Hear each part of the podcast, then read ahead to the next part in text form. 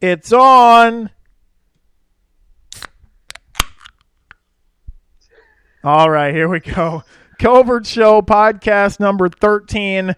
After four people on the last podcast, we are uh, very, very small, short staff today. It's JC and it's Nick on tonight's podcast. And boy, Nick, we were talking about this before. A lot of football happened over the weekend, and A lot. I'm going to just go ahead. We skipped over college football last week. It was a podcast that went all over the place. So I want to start with college football this week. New top 25 came out. What are your first takeaways from the top 25? I've got a couple of things, but first, what were some of your takeaways looking at the top 25? So mostly everybody kind of stayed pretty much the same. Georgia had the biggest jump after a just massive, uh, massive win over Clemson, and I shouldn't say massive. It was only ten to three, but it was a very good ten to three ball game. I mean, there Georgia's offense trying to still figure out the same uh, things that they dealt with last year on trying to find an identity under JT Daniels. We thought Kirby Smart and the Bulldogs had it figured out last year. Obviously, they need to kind of deal with a new scheme. But when you're facing a team like Clemson, who still has a couple of great weapons, uh, defense is still very strong. You're you're not going to score very many points unless you're Alabama and it's round like 36 in whatever game that is of the year. So I mean, I was actually really shocked to see the the low scoring affair. Um, Ohio State, I think, was one of the biggest shocks to everybody, just squeaking by Minnesota. 45 31. Me and my dad watched pretty much the majority of that game. Me and my parents, we were sitting downstairs, we went out to eat, we watched it. Minnesota's offense and PJ Fleck's Golden Gophers, they are the dark horse of the Big Ten this year. Move over Indiana. Minnesota Golden Gophers. That is that is my dark horse in the Big Ten. They've got so many good guys. The only problem is is Ibrahim, the running back, is out for the rest of the year, and that kind of puts a little bit of kinks in in the clothesline there for Minnesota. Uh, he was out with an ankle injury. Nobody has heard a massive word yet on what it is. But I think Ohio State is a little bit more vulnerable than, than everybody expects. Otherwise, the top 25 looks pretty similar to how I kind of figured it would knock out to be. The biggest team moving back uh, was North Carolina after losing to Virginia Tech and uh, Mack Brown and a, and a team that North Carolina was favored to go to the college football playoff or at least stay within the top 10 the entire year. They dropped 14 spots and now are back at 24. So, something I want to interject here Ohio State, Minnesota. I didn't watch the game, but was this one of those things? Ohio State started off slow and then looked much better in the second half, or was this kind of close throughout? Oh, this was just a close game throughout. So, if you kind of go through, you look at the box score here first quarter it was seven to four or it was seven to nothing ohio state jumps out to a lead minnesota comes back 14 points in the second quarter and then ohio state jumped out in the second quarter um, with 21 points. And then it was still an even dogfight even with those 21 points. There were a couple turnovers uh, that gave minnesota kind of just a little bit of a hole to dig out of and they just couldn't quite make it back out. Um, CJ Stroud still looked very good for Ohio State, uh, and also Tanner Morgan did as well for the Golden Gophers. But in the end, it's kind of all about um, Ibrahim, the running backs, running back for the Minnesota Gophers. He had 30 carries, 163 yards, and two touchdowns. And if he's still in that game, I think Minnesota wins. So, looking at a couple of things in this uh, new top 25 that kind of jump off to me. UCLA moves up to 16. Uh, Penn State jumps up big after the win over Wisconsin to 11. And then because being in the great state of Iowa, the matchup this weekend, Iowa Iowa State. How about the Hawkeyes blowing the doors off Indiana? They move up 8 spots.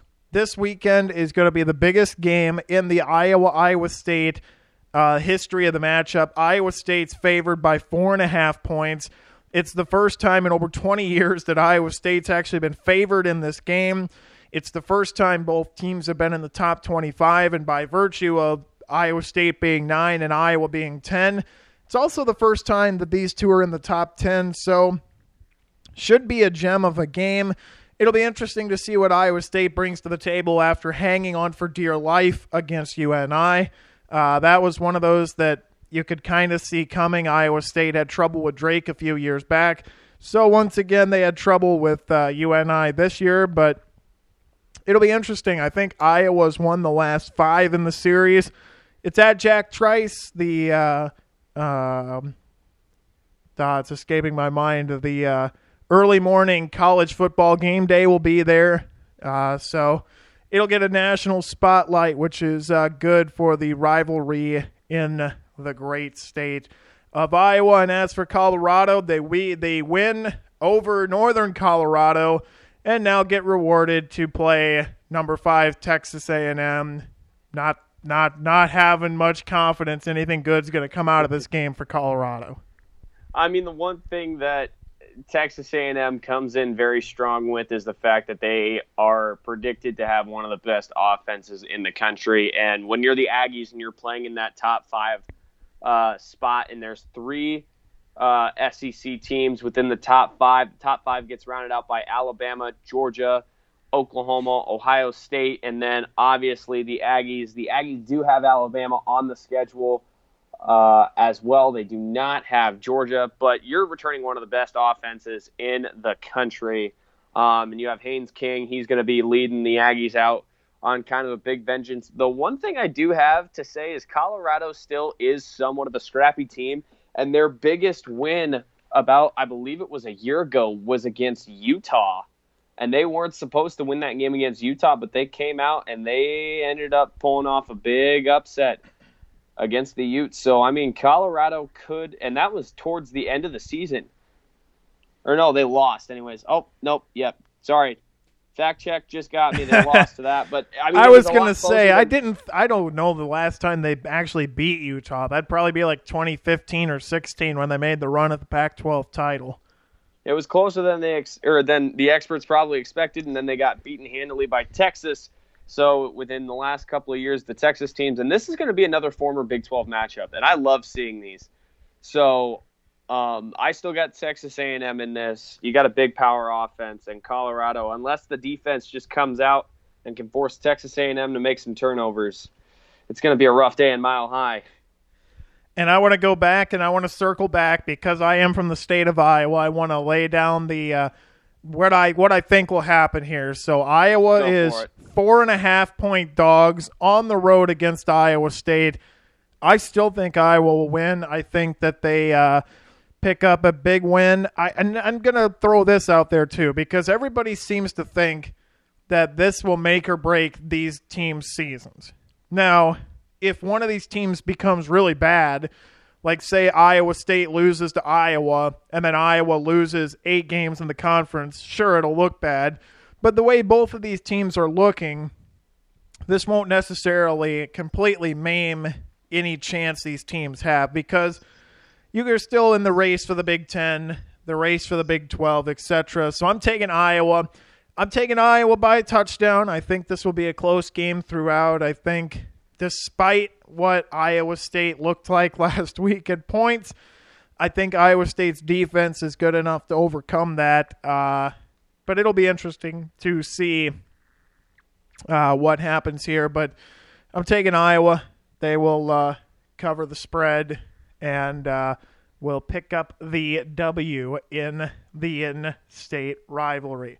So there's college football. We're moving to the big boys, pro football and it starts Thursday already, believe it or not, with the Cowboys and Bucks. As uh, this game, the average ticket price. First of all, have you seen this graphic?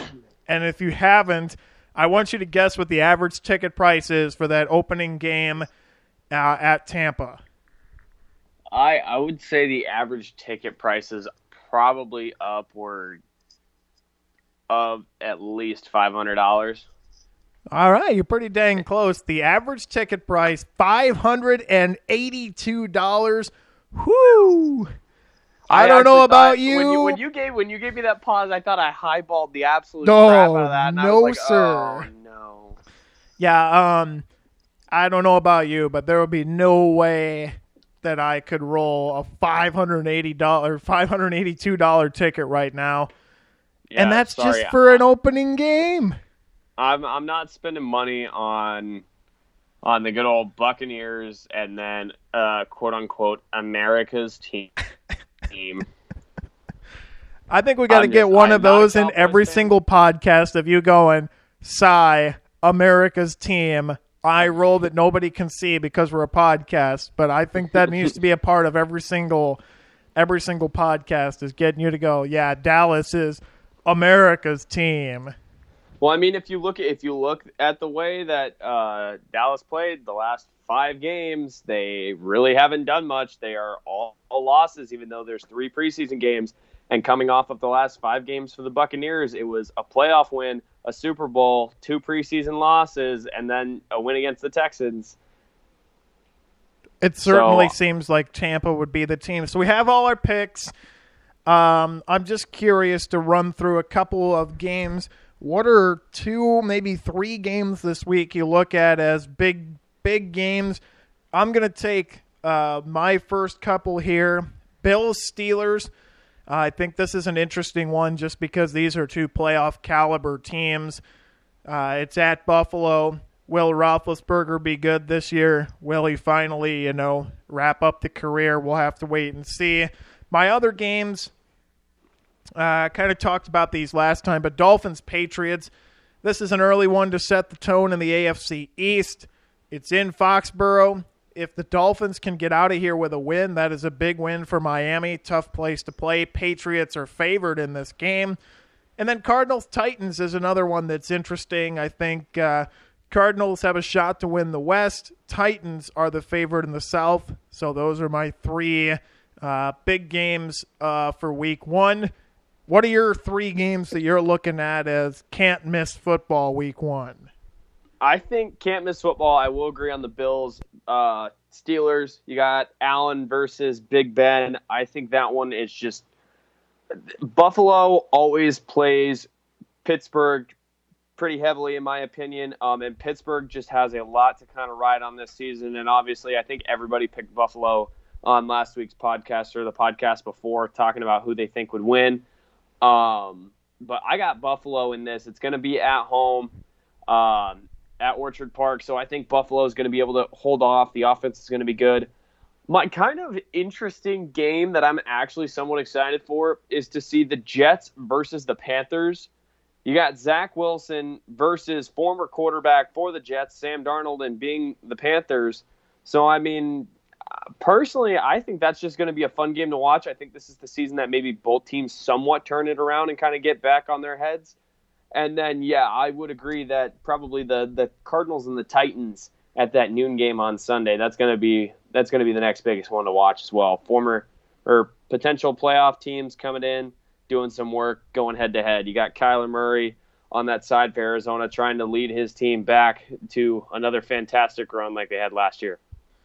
So again, for our teams in week one, the Bears have the Sunday night game. They're at LA to take on the Rams. Ravens, RC, not on the podcast tonight, getting ready for the 13 hour drive tomorrow that him and I Woo! have. Uh, it's going to be a heck of a time. We'll get into some more uh, about Inkcarceration Festival coming up, but uh, his Ravens are at the Las Vegas Raiders, and your Broncos are at the Giants that's another one of those games that uh, could prove interesting. So that's where our teams are at uh, for week one. So with that, this is one that I just saw today, and I'm curious to get your take on this. The NFL Players Association's trying to get daily COVID testing, not just for unvaccinated players now. They want it for everybody. I don't know if you saw this. I am curious though. What is your first take with this? For me, that seems like an extreme overkill to have vaccinated players tested every single day. They already cut it back from uh, every 14 days to every week now for vaccinated. Where do we start drawing the line here? personally, I think I think an everyday test is not the way to go.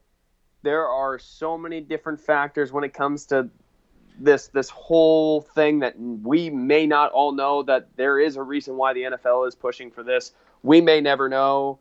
Um, on all the back screaming detail or painstaking details, but personally, I think if you're going to test teams every day, then you shouldn't have a season because that just shows a little bit of fear on kind of the side of, of how they really want to handle this. Um, that cancels games in the middle of the week. That cancels games even before they happen because everybody knows that those games that gets canceled. Um, I can't remember. Does the NFL have a rule of if, if they're going to make up or are they going to postpone? Uh, you, if you're so, let's say I'm a player for the Chicago Bears and I cause the Bears to go down and they can't uh, play.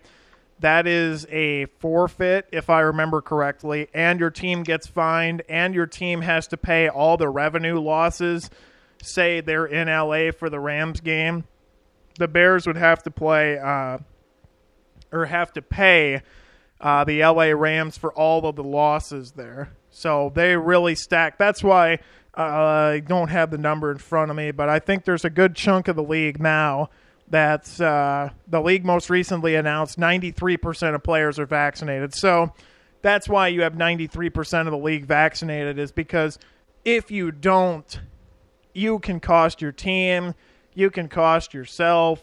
I mean, the list goes There's on and on so of why many. you should be vaccinated for this, and that does kind of uh, intrigue me. Of okay, I get it for unvaccinated. Like, okay, you're gonna have to test however many times a week, fine, because you're unvaccinated, and that makes sense. But to test every single day with having the vaccine it seems like a weird move to me. I in, mean, in that case, in that case, then I understand the Delta variant, and this might be a really hot take. But at the same time, then why did players get the vaccine if we were planning to already have to test them every day? And I understand that the Delta variant might be causing or might have different effects with the vaccine and it would not, but that's still just kind of it. May, it always makes you wonder. It's like, so why why did we get it? Yeah, that is interesting, and I think you know, for me, the cutting it to fourteen to seven makes sense because you're playing a new team every week. Yes. Go ahead, test once a week. That's fine, but every single day, like I've said, I, seems a little extreme to me. But that's not the rule yet. They've got it down to a week, but. That is what the NFL Players Association does want. So that's something uh, interesting we'll have to keep our eye on as the season moves along. So now jumping to MLB, as uh, the Blue Jays, I am happy to say, They got to win. are making up some ground. They've won six straight. They're nine of their last ten. More importantly, they're beating the Yankees. They beat the Yankees yesterday. They beat the Yankees today. They finish up the series tomorrow. These are at New York. This is a place five years ago. As a Blue Jays fan, I would not even pay attention to because Toronto was so bad in New York. Uh, but they're uh, closing in. They will probably not win the division, given they're 12 games back. No, no. But the important thing right now, they're sitting two games out of the wild card race, and the two teams they're chasing are in their division. Oh, they yeah, have uh, they're two back of Boston. They're two and a half back of the Yankees. Having said that, Seattle's a half game back from Toronto. Oakland's one game back, and then Cleveland six and a half back. But boy, I kind of couple weeks ago thought maybe this team wouldn't have a shot, but slowly but surely they're picking up momentum right before uh, the end of the season here. So this is an interesting time. As for the rest of the AL, it has really been boring. Uh, you look at the Central. I mean, the White Sox are running the show. Uh, they have 16 games left before they can just win the whole thing, win their whole division. Uh, the AL West, top of the division, has been Houston. Like I said, the uh, Seattle and Oakland in the wild card race will be fun to watch. Hopefully, they lose so the Blue Jays get in. I don't see that happening anytime soon, there, JC. But you're, you're Toronto's you're ahead of them. What do you mean you don't see it happening? They're already I- a half game at, or yeah, a half game yeah. ahead of them. Uh, yeah, but still, I mean, there's there's some ground that the Mariners got to make up, and the A's are trying to work. So, and right now, the Toronto Mariners, just beat the A's, though. I'm pretty sure Well, Toronto the- just swept the A's. well, right now the Mariners have to kind of go through the Stros, and they lost already one game, and the next game right now is they're in the bottom of the tenth, and the Astros just walked it off. Final. Okay, well, my points might get might get a little bit out of hand, but I mean, Yeah, so I, I- just I want you to know. I just want you to know Toronto at home beat Oakland 11 to 10 on Friday, 10 to 8. And by the way, that 11 to 10, Toronto's down like 8 to 2 and then was down 8 uh, 10 to 8 in the ninth before they hit a three-run bomb and said, "See ya." They won 10 to 8 on Saturday. They won 8 zip on Sunday. Then they turned around yesterday and beat the Yankees 8 zip and they beat the Yankees on Tuesday in a final of five to one, baby. So they have two more games in the series, and then they go for a four-game series Friday, Saturday, uh, doubleheader on Saturday, Sunday. They get four with the Baltimore Orioles. Holy smokes! Can we beat the Orioles once this year? uh, It that- feels that might- like that team should be a slam dunk, and we still lose to them. I mean, I feel like isn't that just kind of the common conception when it comes to the Blue Jays Orioles? Like, Baltimore is terrible, dude. I mean, we Baltimore took two of three. terrible. We took two of three last time we played them, so I might be thinking about earlier in the year. also, can I can I just say R.I.P. Chris Davis, by the way, from the Orioles. Nobody nobody's mentioned it in Sad. the last couple of weeks, and God, God help man. Well, okay, so looking through the Mariners schedule as well, they've got one more game with the Astros, and that's tomorrow. They've got the Diamondbacks in a three-game series. That's at home, and then they host the Red Sox, and then they go to the Royals, and then they go to Oakland. Wow, they're on the road until all the way through the end of September. Oh my goodness, that is No. a tough schedule. Toronto does get six of the next nine games after that Orioles series are against the Rays. So, Ooh, hey, you know yikes. what? I'm not going to take your negative look on this because I already knew you were going to be like, Yeah. "Oh yeah, Tampa's going to beat them six times." This No, is I don't think they're Toronto's gonna beat 'em chance. This is Toronto's chance to rise to that wild card spot, dude. I don't say the Rays Four and two six against the. Rays, dude. They'll win four of them six. time. They win four of six. I say they go even. They will sweep them at home. Toronto will sweep Tampa the first three, and then they'll drop two of three in Tampa. But even Ah, if it. if anything above 500 in those six games is critical for Toronto. Going three and Oh, three yeah. does you no good, unless you know Boston and New York over that six game stretch go two and four, one and five, zero and six, and then you make up some games. But obviously, this isn't for the race in the top of the division unless an absolute miracle happens. uh, which the miracle might not happen. And the one thing that I would say is that the Blue Jays, out of all three, I would agree the Blue Jays probably do have the best chance to winning, or to at least possibly getting in that wild card, because they are only two games back from the Red Sox, who are even right now. And I think that that's going to be the major factor is can they keep up with the Red Sox? And right now they're doing a pretty good job because the Red Sox have lost three straight, and they've got one more in Tampa tomorrow. Here's the deal. If Toronto manages to beat the Yankees these next two games, they will be within a half a game of New York. And depending on what happens with Boston, could be tied with Boston or could be within a game of Boston. I don't know that a four game sweep is necessarily the most likely thing to happen, but boy, it would be sweet. Then Toronto have an be. eight game winning streak going into the weekend against Baltimore, who's 44 and 93, 43 games back in the division. They are eliminated from playoff contention. In the AL, sad. in the AL, they are one of two teams, Texas being the other one. I enjoy this for reasons that if you're a baseball fan, you already know. Uh, Texas thinks they're better than us in the regular season, sure, but when it counts, you're not. Anyway, we're not going to take a deep dive into that because I could talk about that all. Well, you know what? Here's the deal. Oh no, I didn't mean to. Here's the deal. to- you want to on, punch? hold on, hold on. You want to punch Bautista in the regular season? Fine, but you know who got punched out of the playoffs that year? The Rangers did. See ya.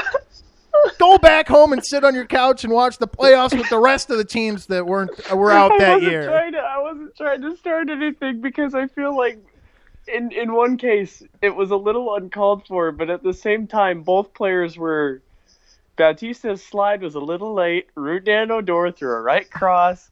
You but know the thing, the thing in that blasted a ball. Like it, the call was fantastic.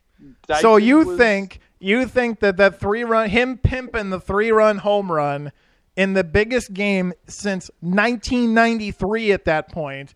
They hadn't made the playoffs since 93. You're talking about 2015 when they and hit that was their last World Series bomb. correct? Yeah. He hit that bomb off of Sam Dyson.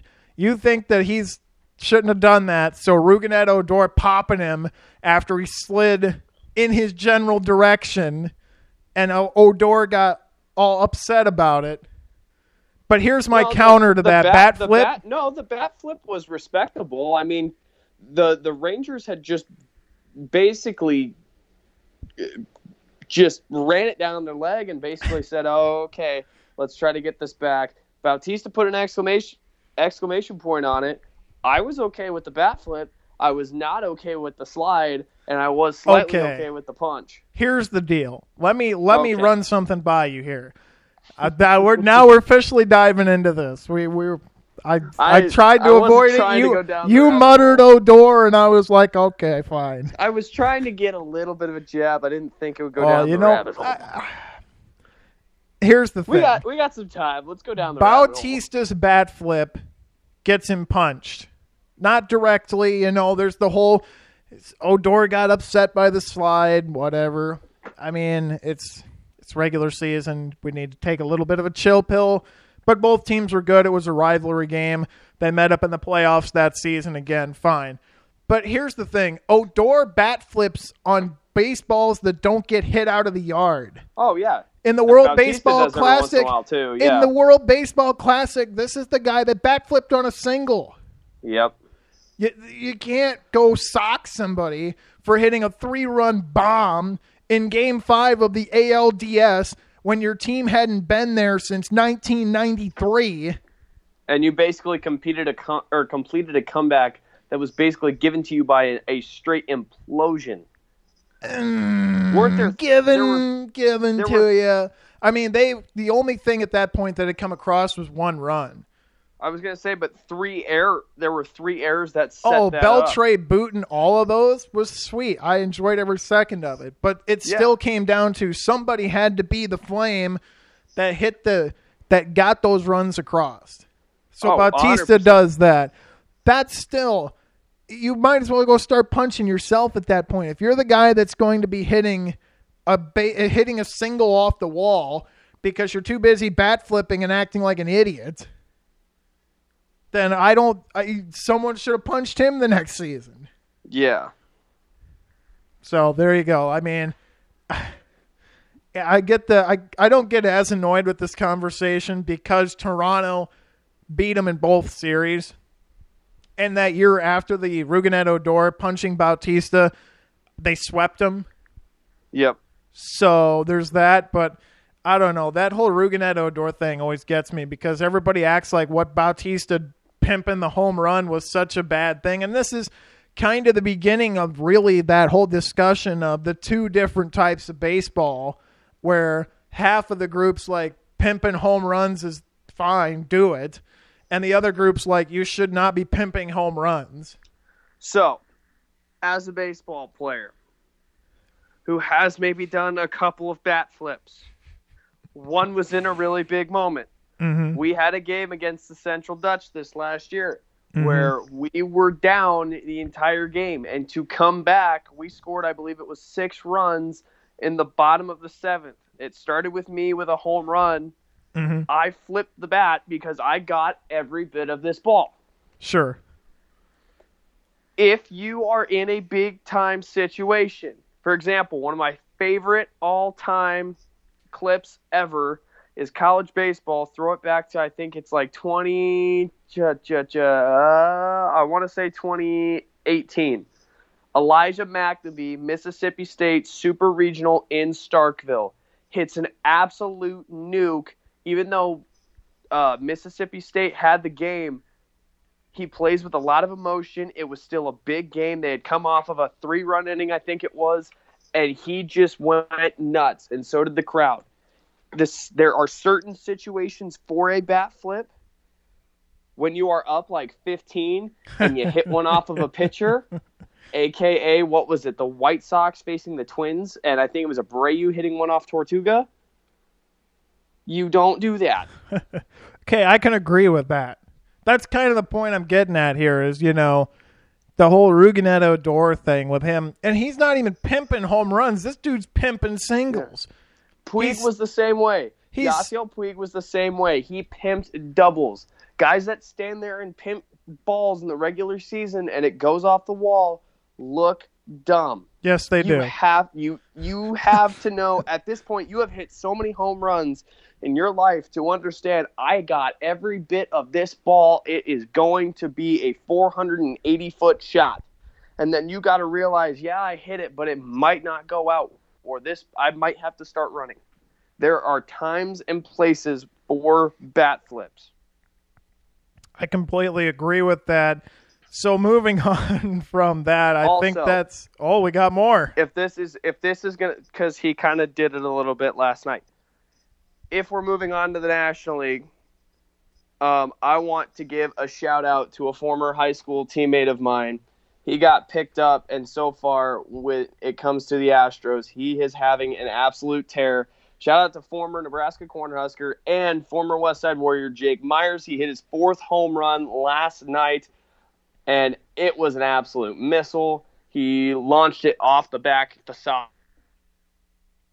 Sweet. And the kid is just playing out of his mind right now. So, and he's he's one of uh, two of West Side's players in the last few years to get drafted, um, and still currently playing. Darin Ruf is the other one. So, I kind of actually want to see how he, if he played tonight, uh, he got one. He got a pinch hit, but he's right now he's hitting 315 as a rookie Jeez. in his first couple of games. Jake wow. Jake Meyers was a, a solid player, so shout out to him. So yeah, with that, jumping gears to the NL, uh, the Philadelphia Phillies making things interesting here down the stretch. Now, just two and a half back of Atlanta in the NL East. The Central still boring. The Brewers still lead by double digit games. The West is still as entertaining as it gets. I mean, really a two team well, race. No, but... it's a two team entertaining facade, but at the same time, like two two of the best teams in baseball right now. Some of the best lineups going at it in the National League in that NL West. San Francisco leading by a half game. The Dodgers have get this a 14 game lead in the wild card race. So you can do the math there. San Francisco, should they fall, would have a 14 and a half game lead in the wild card. Someone's got to lose that division, but that won't be decided uh, for a little bit. And then looking at the wild card race in the NL, uh, the division leaders, Giants, Brewers, and Braves the wild card teams, Dodgers and Padres. Padres not as secure as a lot of people would have probably thought at the beginning of the year, but Cincinnati winning three of ten, doing all they can to help San Diego get that lead extended. Uh, go Cubs, go baby! The I can't believe the Cubs are the ones that beat them. Cincinnati a half game back. Philadelphia two and a half back. The Mets and Cardinals four back, and then it jumps all the way to the Cubbies who are eight games under 500 and 10 and a half games out of the wild card. It's been a they're tough go again for the Cubs. Having said that, they've won eight of 10. Yeah, they won six straight. And I mean, they've had one of the best rookies. Um, they had the rookie of the month in baseball, and I'm trying to find that tweet because I forget who it was. The Cubs have been a little kind of like non existent to me at the moment because it's just like Robbie Ray for Toronto also picked up an award this week. They're talking Robbie Ray they needed Gerrit Cole to lose tonight, which he did. I just interject here while you look that up. So Robbie Ray all of a sudden is being whispers about a Cy Young in the AL side of things. So Ooh. that would be sweet. Just this Blue Jays team just needs to get in the playoffs. I think if they can get into a wild card playoff, they're as dangerous as anybody. If they can get there, they're right there. I mean, you're two games back. You might as well get in. And then Frank Schwindel for the Cubs, he got the MLB Rookie of the Month. He's absolutely tearing it up, and so it'll be great to see the Cubs possibly get some new faces and yeah, hopefully turn it around for next season at least. They're they're still 21 games back in the in the Central, so I, I see I see them going hot for the end of the year. So to break it down of what the playoffs would look like if they started today, Houston Cool. and the White Sox would play on the AL side. Tampa would await the winner of the Yankees and Bo Sox. On the NL side, it would be the Brewers and the Braves. And the Giants would await the winner of LA and San Diego in the NL side of things for the wild card race. So there you go. That's what the uh, playoffs would look like if they started today. You think your Cubs are going to make the uh, 11 games up they need to to get in the playoffs? If they if they did, I, I think I would honestly cry. Like that would be one of the biggest turnarounds in the Cubs program since winning the World Series in 2016. I mean, you lost everybody on your team that was just the biggest name brand besides maybe three guys. And you've got you've got the Reds with one more game. Then you got the Giants for 3, the Phillies and then the Brewers. I don't I don't see them winning a ton of those games. If they do, then more power to them, and that's going to be just absolutely shocking. Like, are you kidding me? But I see they're two like next. If if the Cubs are going to go on another streak again, I see the Twins. Sorry, Easton, but the Twins are going to be the that that team. They got a two game stretch with them. But as a Cubs fan, I'm looking forward to next season, just seeing what this youthful lineup and the farm system can actually bring to Chicago.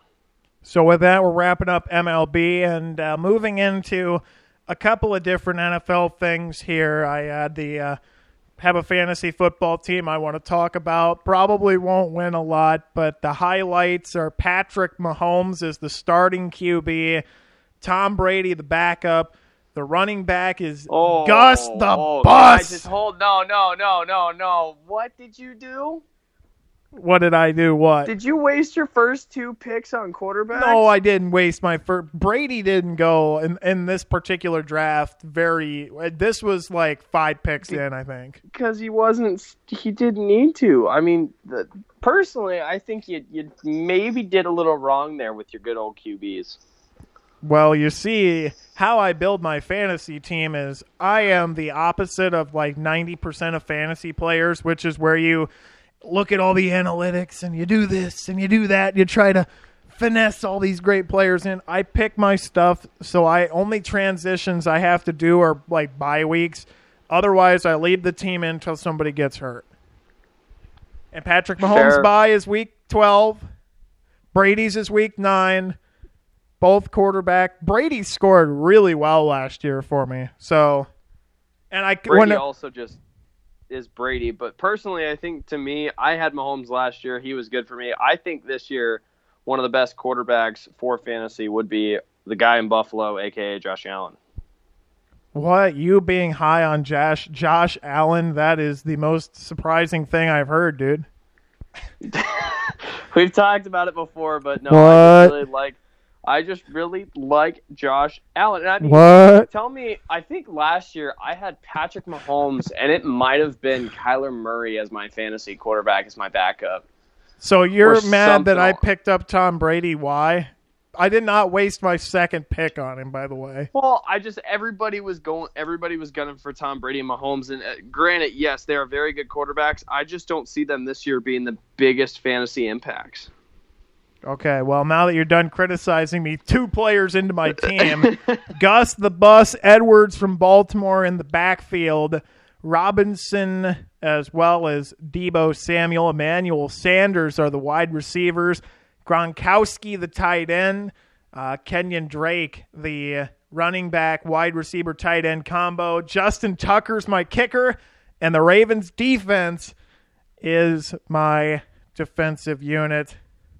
A lot of Ravens in my Yeah. uh, starting lineup. Uh, so there's that. Uh, Cole Kmet was one I picked up later.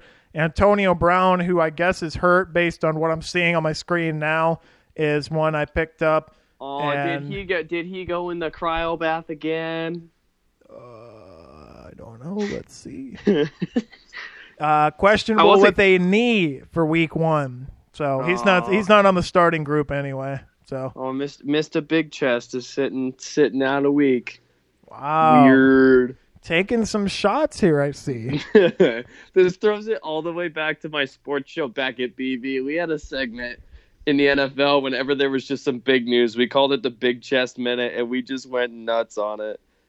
Like we, we just all would call it that afterward, and we just like we laughed about everything Antonio Brown did, whether it was trying to go back to college, going to Central Michigan, signing with like four different teams in a year, whatever. Like it was, we just laughed about Antonio Brown. And then Tom Brady wraps up the reserves for my team. I didn't do great last year. I was like 500, but I won a couple games in there, which the year before when I did fantasy football, I think I was literally like 2 and 10. It was bad. I was bad. The whole I didn't hop in a fantasy league this year. I wasn't able to. I had a couple of buddies who were going to do it that wanted me to do it from Omaha. We never did it, and just I'm always not the biggest. I'll keep up with like how people form their teams and everything, but I'm not the biggest fantasy guy, honestly. Hmm. I think I just said that and got criticized about that. But anyway, anyway, the other football related thing, I got to get some of these videos recorded. We're going with the idea that Damien had, or whoever the heck had it in the podcast last week. Uh, we're doing the Hexbug picks, so Yes. stay tuned for that. I'll be honest with you, this first week might be really, really bad. Uh, but we're gonna we're gonna see what happens. You know what? Maybe this will gain some traction on the old TikTok, and and we'll have to have to up our game. But uh, I got to get that going because today's uh, Tuesday when we're recording this, and the first game's Thursday. So And you're going to be in a car for 13 hours. yeah, I got to get this going, and then I got to figure out how to keep track of who picked what, and I, I can't wait to see how accurate the hex bugs are. Well, I mean, you got you got a whole you got a whole night to figure it out. You got a hotel night to figure it out, and then you're you're kind of running on about three hours of sleep within tw- or 48 hours. So So basically I'm gonna let you have fun with that one. I'm gonna get it done. I'm gonna just binge all of the games until this. I think I'm just gonna put a piece of paper on the end, drop a hex bug in, and take a video. And hopefully, it hopefully it finds the paper at under three minutes. And if it doesn't, then I don't know what I'm gonna do. But it's gonna be something. So that's something to keep an out an eye out for. Uh, like I said earlier, RC uh, is getting ready for the great journey to Mansfield, Ohio for the Inkcarceration Fest. I figured I'd talk about some of the bands I plan on seeing. Uh, if anybody listening to this is going to the Inkcarceration Fest, uh, I guess I'll see you there. I don't know how many At people.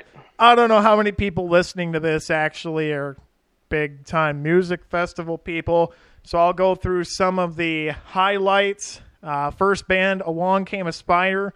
This is for the Friday session. Uh, Badflower, Steel Panther, Killswitch Engage, The Who, and Slipknot. Some of the highlights from the first day. Uh, second day, uh, that Saturday, Pop Evil, Diamante, Asking Alexandria, and Mudvayne. Some of the Ooh. highlights. I know Asking he's been talking about the Berberdings. We're gonna have I don't know what we're doing if we're doing a full podcast for on site or if we're just doing segments to use later. Uh, haven't quite hashed that one out yet, but then looking for the last day, the Sunday, the Devil Wears Prada, Fever three three three, Motionless in White, Beartooth, Halestorm, and Rob Zombie wraps up three days of rock and roll. That's my highlights. Obviously, there's way more bands than that. These start at like 11:30 and go until like 9:45, 10 o'clock, probably later than that. So, yeah, there you go. That's Sounds my. like a- uh, Sounds like a very awesome trip. Honestly, with I'm a I'm a decent like or decent like rock kind of like hard indie rock guy. So some of those names, like I said, asking Alexandria, Halestorm, love Halestorm. oh yeah, dude. Well, maybe you'll have to go with us next year. Maybe make a 13 hour ride. With There you go. JC. Yeah, that would that would be uh, super. But yeah, that's where uh, RC and I will be for the next I don't know week. Just round it up to a week and call it even. Uh, we're also going to see Cleveland take on Minnesota on Thursday. So there you go. A Reds fan and a Blue Jays fan walk into Progressive Field, and you wouldn't believe what happens next. Oh no. So there's that. Um, and yeah, with that, that wraps up what I've got. Unless you've got uh, something else across the way there, Nick. Uh, I mean, I don't have any, but JC, you got a you got a drink next to you. What what's your you got a special sponsor drink? Oh yeah, next to you? wow! You and RC do a great job of uh, keeping me on track with this. We're talking about Raze Energy. I should have one next to me. I definitely don't, but I definitely should. Uh, use the code word covert20 for 15% off Raze Energy. Boy, you and RC do a great job of keeping me uh, keeping me up with that. I was I was waiting to see like how long it would take you. It's then writ- it- getting the- down to the hour. I'm like, oh wait, we got to go through the good old raze energy. the the kicker is I always have it written in the notebook of notes that I bring with me to every podcast, and I still don't do it. So It's- shout out you to gotta- you and you gotta- RC for You got to write it in like big bold letters. You know what? Raze Energy should send you a sign that blinks about halfway through the show that says "Sponsor me." read the read the uh, code there, bud. Read your script. Code covert twenty. So yeah, there you go. Type in Covert twenty at the end of your Raze Energy purchase for fifteen percent off. We're in episode number thirteen already of the Covert Show, which is actually kind of amazing that uh, this crazy. show has made it this far. We started this in July and we're now in September. So uh, yeah, we're looking to keep it rolling though. I mean, we've seen a lot of interesting things, talked to some interesting people so far in the first thirteen episodes. So yeah, we'll see uh, just how far this goes. So with that, you don't have anything. Uh, is there? I'm your, good, man. Your your regular shout out to your website, your social media, what have you. We'll do the website. We're going to Storm Lake this weekend, so we'll get the last couple of pieces to throw on there. But good old nickwarrior8.wix.com backslash Nick Hendricks. Get on there. See the see the good old stuff. If you need some some media stuff done, you just hit me up. All the contact information is on there. So yeah, definitely go ahead and check that website out. A lot of cool stuff up there. And with that, you can follow the Covert Show in the usual places, but I'll go through them anyway. Uh, the Covert Show on Twitter is at the Covert Show. Covert Show on TikTok. You gotta you gotta get pumped up You for the hex gotta bug get the hex bugs. is the covert show you can email us the covert show at gmail.com again the covert 20 for 15% off raze energy. And oh yeah we have a facebook page too. We've made it to 50 likes on the facebook page. Hey you gotta start Hey. somewhere. Look at you guys go. You it's it. been it's been a little stagnant like the last month not gonna lie but you know you got to start somewhere. So there is that. So this has been the covert show.